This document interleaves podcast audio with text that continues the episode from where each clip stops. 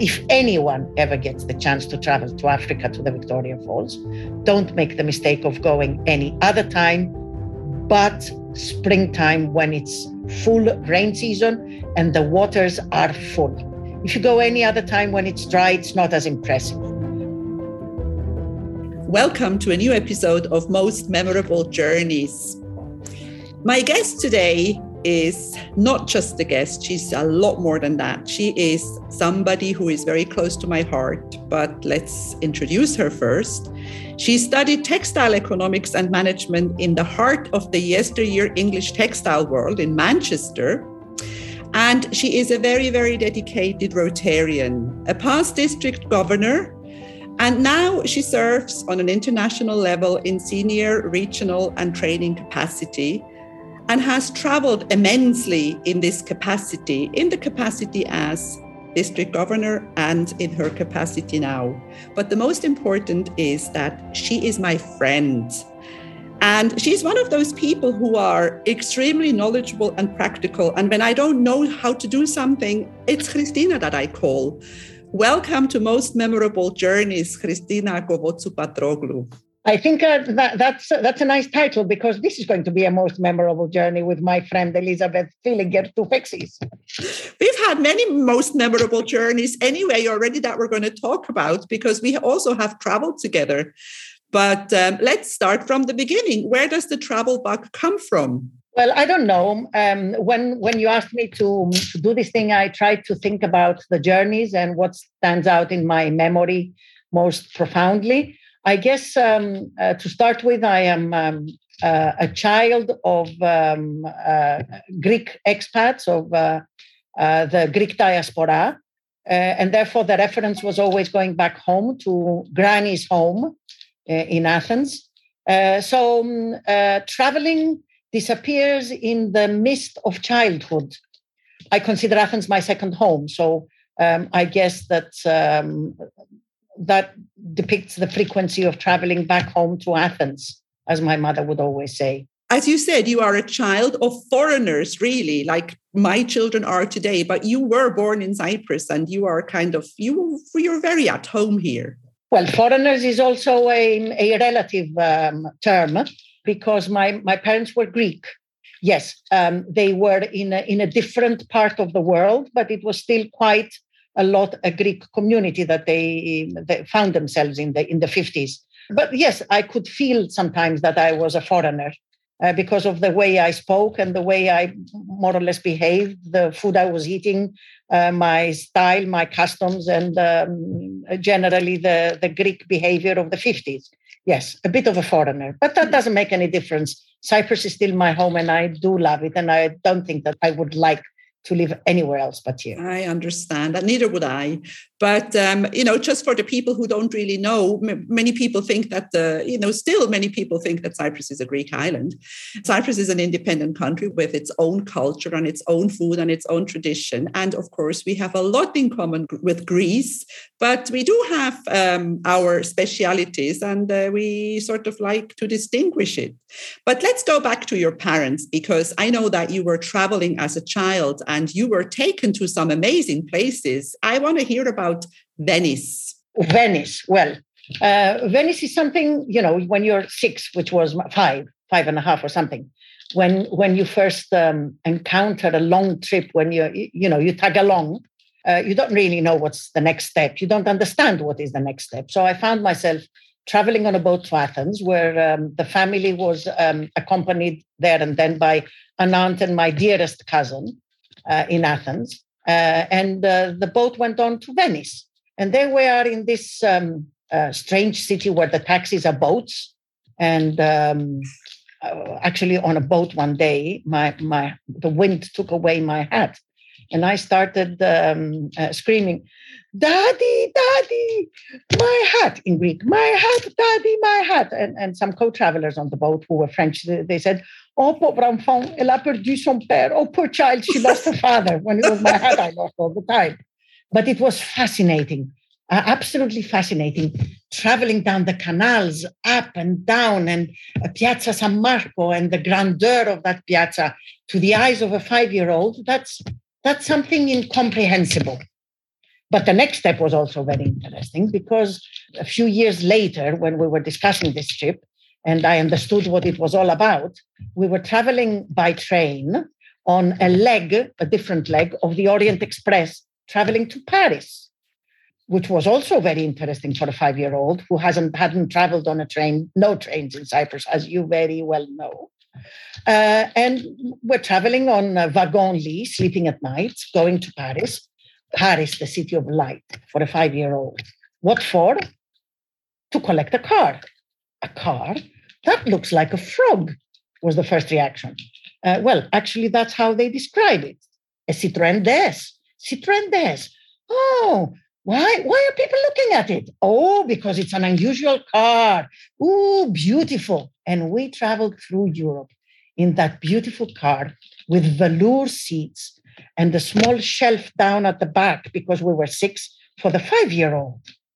Most amazing trip, most memorable, stays in your mind. You discover what art is.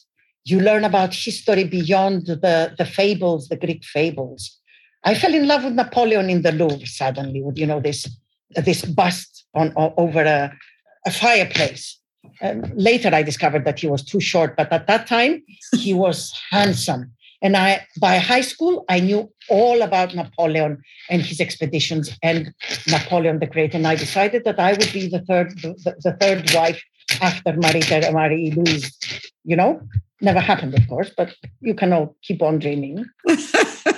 well, and also because you were so much shorter, he didn't maybe didn't look that short at the time. Yeah, absolutely. He was the right size, actually, I think. it's all a question of proportions.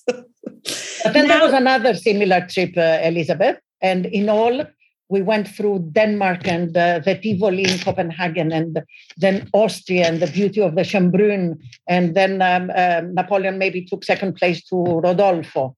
Uh, and then we went to, to Brussels and the little boy pond and the atomium, beautiful, beautiful Germany with um, with a turtle soup that I hated. All sorts of things that stand out in my mind, but that fascinated me, absolutely fascinated. Amazing. Now I want to explain to people who listen to us because some people may not know what the Rotary Club is because I know that you traveled, started traveling as a young Rotaractor. And uh, maybe you can just give a very brief um, explanation. What is the difference between a Rotaractor and a Rotarian? And then where did you go? Where was your first trip to go uh, for Rotary? My father was a Rotarian, so I knew what Rotary was and that it was the, the prime, the, the first uh, service organization of this kind uh, where people, based on their professional uh, or um, uh, personal experience, as it has become now, offer service to the community, whether it's local or international. We are the, um, uh, the pioneers of uh, um, the eradication of polio. Uh, and in Cyprus, even in Cyprus, we have done a lot to help the community.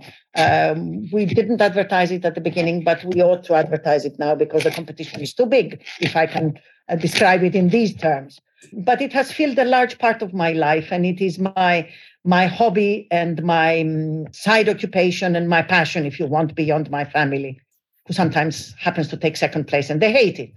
But the first trip came in 1986 when uh, i was young with a, a, few friends after i had been challenged by my father to start what is called a rotaract club. It was a, a rotary program in those days. Now it's a uh, it's an equal partner of a, a rotary club. Rotaractors uh, were young, um, sprouting, uh, ambitious uh, students or professionals aged 18 to 30.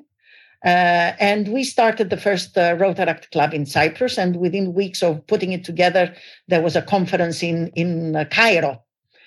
so we joined the conference in Cairo, some of us.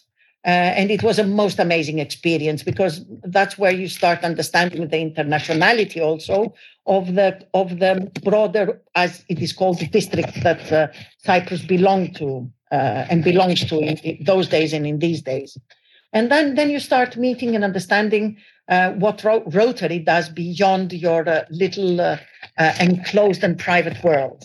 So that was an eye-opening experience. Apart from the cultural. Um, aura that you receive in what I call a three dimensional documentary in Egypt. And this was your first time in Africa, right?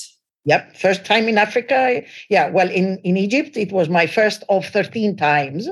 Uh, but if we're talking about Africa, yes, I had two also memorable trips in Africa. Because, yeah, that's it, what I want. Because I want to go back to the Rotary because you were. I want to go back yeah. to you being a district governor, but that's that's a long time ahead. I want to hear about that. I have heard about that Africa trip, but I want you to share it with the people because it's too good. Right. Well, the first one was, you know, a call from a friend. How about going to Zambia in April? I said, but that's uh, that's. Um, Good Saturday you're talking about. Yeah, well, so what? I mean, well, how about the difference you know, outlook into Zambia, Zambia, you know, um, going on safaris, seeing elephants and, uh, you know, leopards and uh, uh, lions and crocodiles and all sorts. I said, okay, I'm game. So there we are, three good friends flying off to, to Zambia, where we really had a lovely time. What stands out acutely in the mind is going down to Livingstone and visiting the Victoria Falls. Now, if anyone ever gets the chance to travel to Africa to the Victoria Falls, don't make the mistake of going any other time but springtime when it's full rain season and the waters are full. If you go any other time when it's dry, it's not as impressive. Uh, the locals call the place uh, Livingstone and uh, the Victoria Falls Mosi-oa-Tunya, which means the the smoke that roars because of the noise that comes from the uh, gasping water down into the to the abyss. It is supposed to be the longest in length. I don't know whether it's the fullest in water. Maybe Niagara Falls is that, but it is so impressive that it leaves you aghast. And we crossed over to Zimbabwe because we were missing the opportunity to have a Coca Cola as long as we were in Zambia. They were protesting against the the home country of the Coca Cola. I don't remember for which reasons. I distinctly remember we had no Coca Cola, only tip top, uh, which was any sort of juice, KEAN, like we have in Cyprus, if you know what I mean, from guava juice to mango juice, whatever. But uh, when we went over to Victoria Falls Hotel in Zimbabwe, which was typical colonial uh, architecture, we found out that you could uh, rent a small aeroplane to fly you over the Victoria Falls which we promptly did. But as, as soon as we were in the confines of the little aircraft, there was a distinct smell of alcohol permeating around the, the cabin, only to realize that our pilot must have been stiff drunk, and I don't know for how long. So you you know you do your uh, usual um, blessing with your with your fingers crossing your body as we do in Greek Orthodox one two three times. God help us, we forgot all about the alcohol, opened the windows, which you could do in a small aircraft like that, and enjoyed the stupendous views looking down at the Victoria Falls. Something not to forget. So I got a liking to going to Africa. So when I received a call from the same friend for Christmas time, going to Burundi, Rwanda, and what was called the Republic of Congo at the time called Zaire, I never looked back. I boarded the plane, the planes, and flew over to Bujumbura, the capital of Burundi. Now, mind you, before before this trip, I didn't even know there was a country called Burundi or a country called Rwanda. I was fortunate enough to visit these two countries um, before the civil war in Rwanda. And I was very sad to hear about the disaster that happened there with the civil war and what a waste of, of human life and human spirit it is to get involved in a war. But I do have the fondest memories, also because we crossed over to, apart from swimming in Tanganyika late on Christmas Day, we crossed over to Zaire, to uh, Lake Kivu in uh, uh, the Bukavu city. And we, we, we climbed 3,000 meters up. Well, we didn't climb the 3,000 meters up. We were always uh, already high up but the height that we reached was about 3,000 meters in deep jungle to, to see the gorillas. Um, and it was four of us and um, four uh, from France, two of which were delegates in the Greek embassy with their French girlfriends. One of which, in very French style, started walking into the jungle, going, In the jungle, the quiet jungle, the lion sleeps tonight only to hear 12 of 11 of us, including the four guards, going, shh. Because if the gorillas heard her, that would have been the last time we saw the jungle. Did you see the gorillas? Oh, yes. After three and a half hours of walking in the jungle and going past the same tree about five times, when we thought somebody was vindicating our trip, was, you know, in deep vengeance, let's give them a hard time, which was possibly the gorillas, we fell on this tribe. We, we came across this tribe. So we had to be absolutely quiet and absolutely still. Huge grayback, which is the leader of the of the tribe, the pack, I don't know how they call them, the family of gorillas, was really impressive.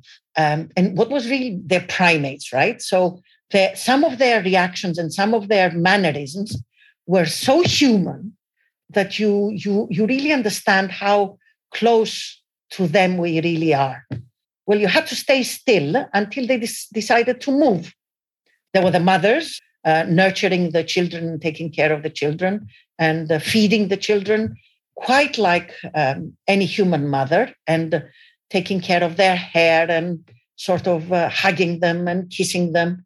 And, and it was so moving and so belittling uh, to our superior mind, which can so cause such havoc if we think about it when all they want is their peace and quiet. And what we do is kill them to, to get their feet and for them to, you know, be decorations in our homes. How cruel.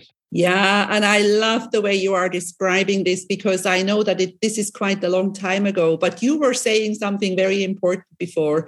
And I want to just mention this here because you said that somebody called you and asked you to go and you went. And then somebody, the same person called you again, asked you to go and you went. And I believe that one of the most important things in life is to take opportunities and do it because we spend a lot of time thinking about doing something and should I or should I not or should I go? And at the the end of our lives, we only regret the things that we didn't do. We don't regret the things that we did. So when you can talk about some a memory like you can now, it was definitely worth, even if it may have been a little risk, but you're fine, you're still alive. And um, you know, there are certain things that we just need to go ahead and do. Now, you know, on occasion, well, there were there were things there were occasions like in Zambia, we were almost attacked by a solitary elephant um, at the time, it was quite frightening. But what you do of a memory is very important. Can you convert it into a joke? Can you keep only the nice part of uh, of a memory? I think that's what's important in life. Mm-hmm. Even the hard times that you get, try and find the funniest parts of it and uh, include them in your memory, and then the memory is not so hard. Well, exactly. But you can also be different. There are some people who only remember the bad stuff and and and dwell on it and and and regret things. So um, it's good to keep good memories, and especially it's good to laugh about things and laugh about ourselves once in a while. Let's go back to to the Rotary because we traveled together for the Rotary. I just came along. I you traveled for the Rotary and I came with you. But tell us first a little bit about your year as a district governor. Why did you travel a lot when you were a district governor? Well, um, districts are groups of clubs. To have a district, you need around 1,000 Rotarians. Ours has 2,000 Rotarians. And um, around about 60 clubs. Ours at the time had around 78, 80 clubs. Uh, that was in 2017, 2018. Just a bracket to, to, qualify as a governor, you need to go to the so called International Assembly. If you want, we can discuss that later. Uh, where I was asked, How many districts in your country? Like Germany has a number of districts, Brazil has, has a huge number of districts. So my response was, Well, actually, it's not how many districts in my country, it's more like how many countries in my district, which is nine which makes us a mini Rotary International. I think that we are one of the very, very few, uh, one, two, or three countries that have so many uh, districts, that have so many countries included in our formation. Ours is um, made up from uh, of um, uh, Armenia, Georgia, uh, Bahrain, uh, the United Arab Emirates, Palestine, um, Jordan, uh, Sudan, Lebanon, Cyprus. We're total of nine countries uh, with totally different characters, with totally different customs, variations of, um, of religions, um, Christian, um, Muslim, whatever you can think, with all the variations of these religions as well. We touch three continents. We used to touch three continents if you included Egypt, which was separated from us a few years ago. Now we touch two continents, but so diverse and so amazing. In other districts, you travel by train, you travel by car. In our district, you can only travel by plane. There is no way you can reach one country or another by earthly means of transport. So you visit Armenia and uh, you have something totally different. You see a totally different culture. And within the Rotary spirit, the needs of the people in Armenia are very, very different to the needs of the people in Palestine or the, um, uh, the needs of the people in Cyprus or the needs of the people in Lebanon. The service that Rotarians give in Armenia is different to the service that Rotarians give in the other countries, Palestine, Lebanon, Jordan, or, or, or what have you. Uh, but you also have countries that don't have such strong needs. Cyprus could be included in, in some of those basic needs like clean water in schools um, is needed in, in uh, Lebanon or Jordan or Palestine. Um, uh, hospitals where uh, babies are treated because they can't afford to be treated also are is very pro- is a very prominent need in these countries. Whereas, um, let's say, sort of sort of wealthier countries like Cyprus or uh, Bahrain or the United Arab Emirates can be supporters of these programs and uh, then you also have the backup of what we call the Rotary Foundation, which is the support of the programs of the Rotary clubs. So service within our district is immense to the local communities, each one, as I explained, in its own character. And that fascinated me. As I keep saying, I was elected governor of this district. So I had a bit of arrogance in my style. You know, I'm the governor. I'm the first woman governor of my district. And then when you go visiting these countries, with time, you become humbler and humbler and humbler when you recognize that you are simply a Rotarian with all these people. Maybe your responsibilities are different, they might be more elevated, but you are also far away from the service that these people give. So it makes you even more humble to see and appreciate what the average Rotarian is doing in the average club in the district. Yeah, I think that that's wonderful, and and I think um, one of your well, let's be careful how we say that. I don't want to say your favorite countries, but a place that is close to your heart and also very close to my heart is Lebanon. Well, that's easy uh, for various reasons. To begin, the flight is only 25 minutes, right? Uh, secondly, uh, people there live and breathe. The Rotarians there live and breathe Rotary there was a man with an inspiration for a great project, which was, as I mentioned earlier, the supply of clean water to schools. And they've reached supplying 1,200 schools uh, in Lebanon with, with clean water. That has increased the, um, the position of Rotary, that has solidified the position of Rotary. But in, in Lebanon, not that it didn't happen in other countries, I somehow found some soulmates. My dear, dearest friend Mona Rasamni, who refuses that I stay in a hotel. And on one attempt to stay in a hotel, she stopped speaking to me. and as you remember, we enjoyed the hospitality of Mona Rasamni in her lovely home, which was destroyed almost completely in, in, in the 4th of August uh, explosion. But it's also close to my heart. Lebanon is close to my heart because they are energy driven, they are service driven as Rotarians, and they can be good friends uh, and the 25 minutes flight gave me the excuse to fly to Lebanon during my time as governor eight times. So combining this friendship and the fellowship with the service that you can do there uh, is simply amazing. Yeah, and you during your the time that you were a governor, you organized, I don't know what it was called, you have to help me, but you organized an event where you actually had the president of Lebanon as your Oh yes, yes. Um, I made a I made a bid to organize what are called the presidential conference, peace conference with Rotary International. Um, and knowing that um, Lebanon had um, possibly a better um, loyalty than we have here in Cyprus to Rotary. Uh, I placed it in Rotary. Also, the bid was for a water and sanitation uh, peace conference, related peace conference, and they had the, the project there, the water project. So I made a bid with Rotary International to organize this presidential conference. I received a reply that maybe uh, visiting Lebanon could be a little volatile. Time, ISIS was uh, flying high in Europe, terrorizing every other city. So my comment was, why do you trust Europe any better than you would trust Lebanon? Based on that comment, they entrusted us with the with the conference. I remember that um, the big conference hall at the Phoenicia Intercontinental could seat 1,000 people.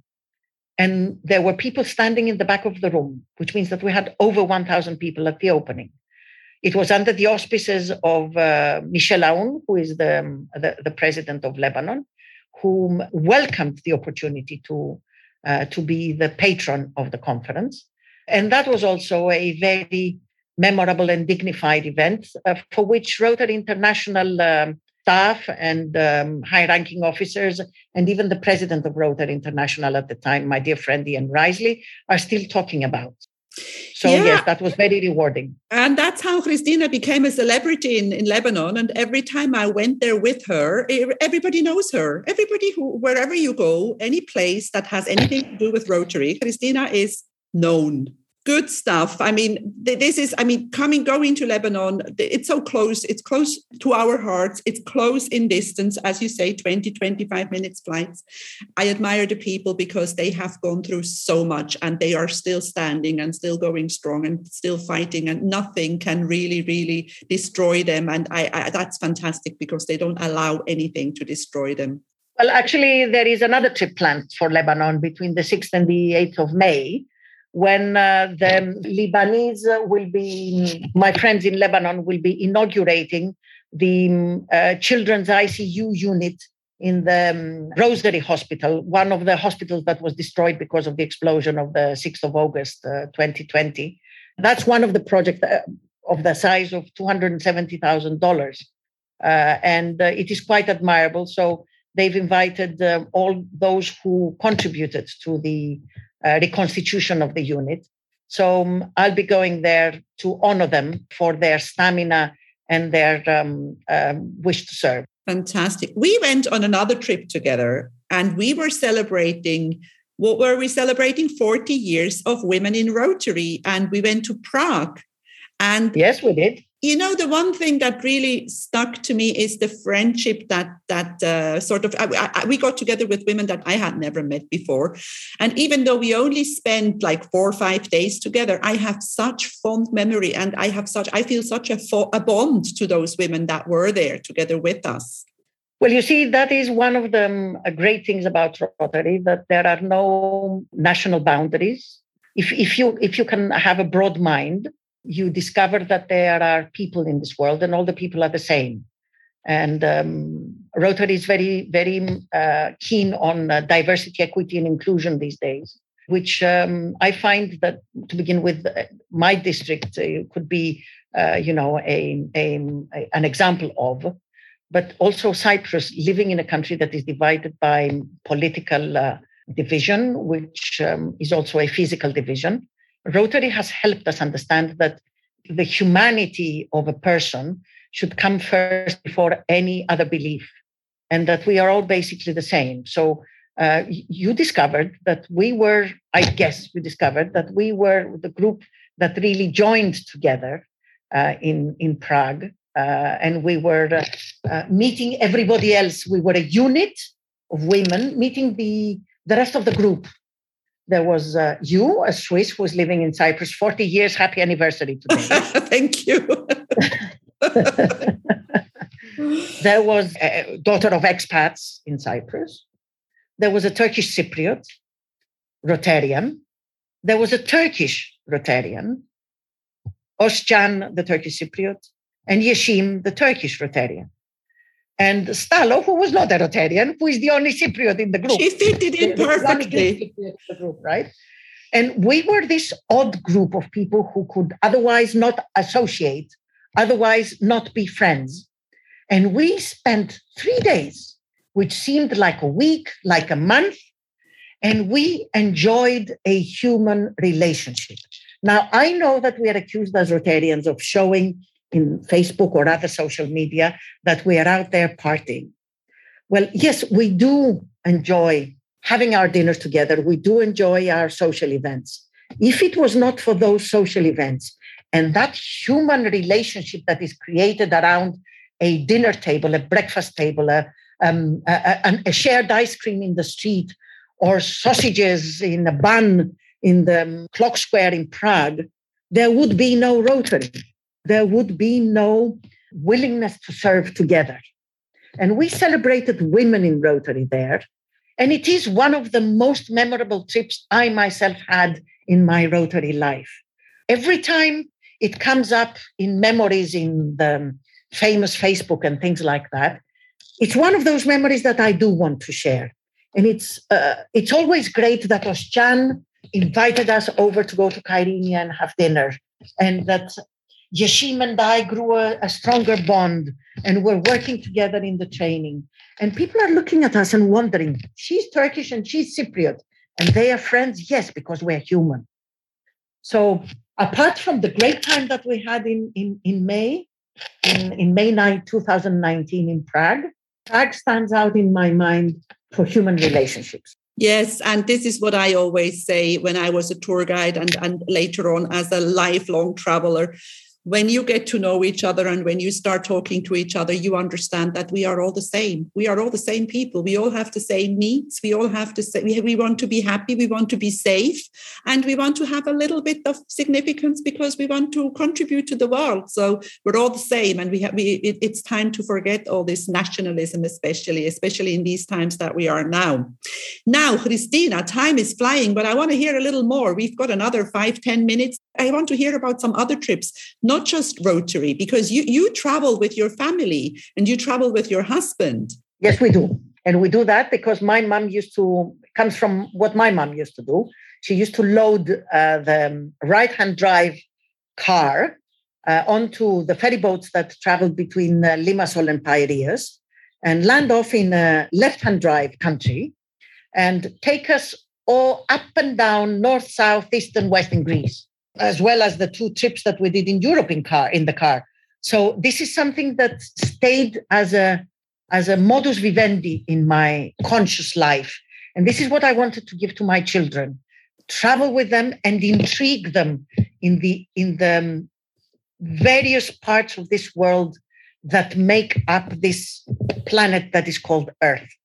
And we traveled in, in a, an amazing cruise around the, the Mediterranean uh, in 2008, going from Malta to Napoli and visiting uh, Pompeii, and uh, then going uh, to, to, Florence and to Rome and to um, the Côte d'Azur, where they had the most amazing meringue that they still remember and talk about in, uh, in, in Nice, and Barcelona, which was a one day visit, and it's in the bucket list to be back there again. Uh, and we traveled to Paris with them. We traveled to um, to London with the children, uh, and they keep opening their mind and their spirit. And we also did 1,300 kilometers in the Peloponnese, 13 days, 1,300 kilometers, and eight hotels. When I described the route to my husband, he almost flipped. but we loved every minute of it, every every single minute of it. And we traveled to Morocco with the children. Now they're no longer children, but this is what we Mediterraneans do. We call our children children until they are 60. uh, regardless, it's memories that stay in your mind. Uh, it may be a duplication of what your parents did, but if your parents did something good, you better repeat it in, in, in when you grow up with your family. That's what stands out. Another trip that stands out very profoundly in my memory is visiting uh, Seville in the 1992 expo, uh, which happened in Seville, which was also the 500th anniversary of the discovery of the Americas. You know, renting a car and trekking down the streets of any country uh, is my favorite pastime. Visiting I know. Granada and the Alhambra. So um, give me a, a, steering wheel and take my heart away. I'll sell it to the devil if it happens. So um, let's review this. I, I, always ask people that it's actually quite a stupid question because, you know, what was your most memorable journey? Because that's the title of my podcast. There are many, aren't there? Is there one? Yeah, you can't. You can't. No, I can't because uh, I'm Pisces, so I can't choose uh, one moment I want this, then I want the other. Uh, at the dinner table, you must have noticed that I'm always the last one to order because I change my mind um, every two seconds that I want to order this, this, this, this. So I, I can't, I can't say which one was um, the most memorable one. They were all good because I can derive happiness from every single one of them, even the ones we had. We had an accident with Patroklos uh, in a, a driving uh, expedition in Crete when Jenny was seven months old, and the car the car toppled over um, 70 meters down uh, the side of the road, downhill the side of the road. And even in that, I only want to retain the funny moments. And that has not deterred me from renting a car again. So if I can say what was the nicest trip of my life, uh, then I can say that it has been uh, um, over, definitely over half a centuries of traveling around whichever part of the world I have been to as a one lifelong trip of learning, of uh, absorbing, of consuming, of um, becoming hopefully better than I was uh, before I started my drive to the airport and my flight to the next destination. So I want that this trip doesn't stop until the day that I fly to heaven if wow. I fly to heaven. I don't think this could have ended any nicer. What a beautiful way to say that, and and connecting the world because this is what you do. This is what we do, and uh, including people who are with us wherever we go. I hope that we shall be traveling again together because I know that you have missed quite a few trips that you were supposed to go on during COVID and they were cancelled and um, and it was a bit sad. But you make the best, made the best of it like you always do. Well, they were converted to Zoom. Uh, which is a very convenient tool. And we were very lucky to have the Zoom tool, but it will never, ever replace uh, the human relationship of meeting where Rotary is concerned, at least, you know, uh, people that uh, are your friends and hugging them and saying hello to them again and going on to serve again together with them. We should never give up on, on a physical and in person human relationship. We won't, and we will be traveling again. Thank you so much for being my guest today. It was a huge pleasure. Thank you, Christina. It was my pleasure too. And uh, uh as we said earlier, never regret a trip that you have done only regret those that you didn't choose to do. If you enjoy my podcast, please like, share, and subscribe to my channel. You will find all the information in the show notes.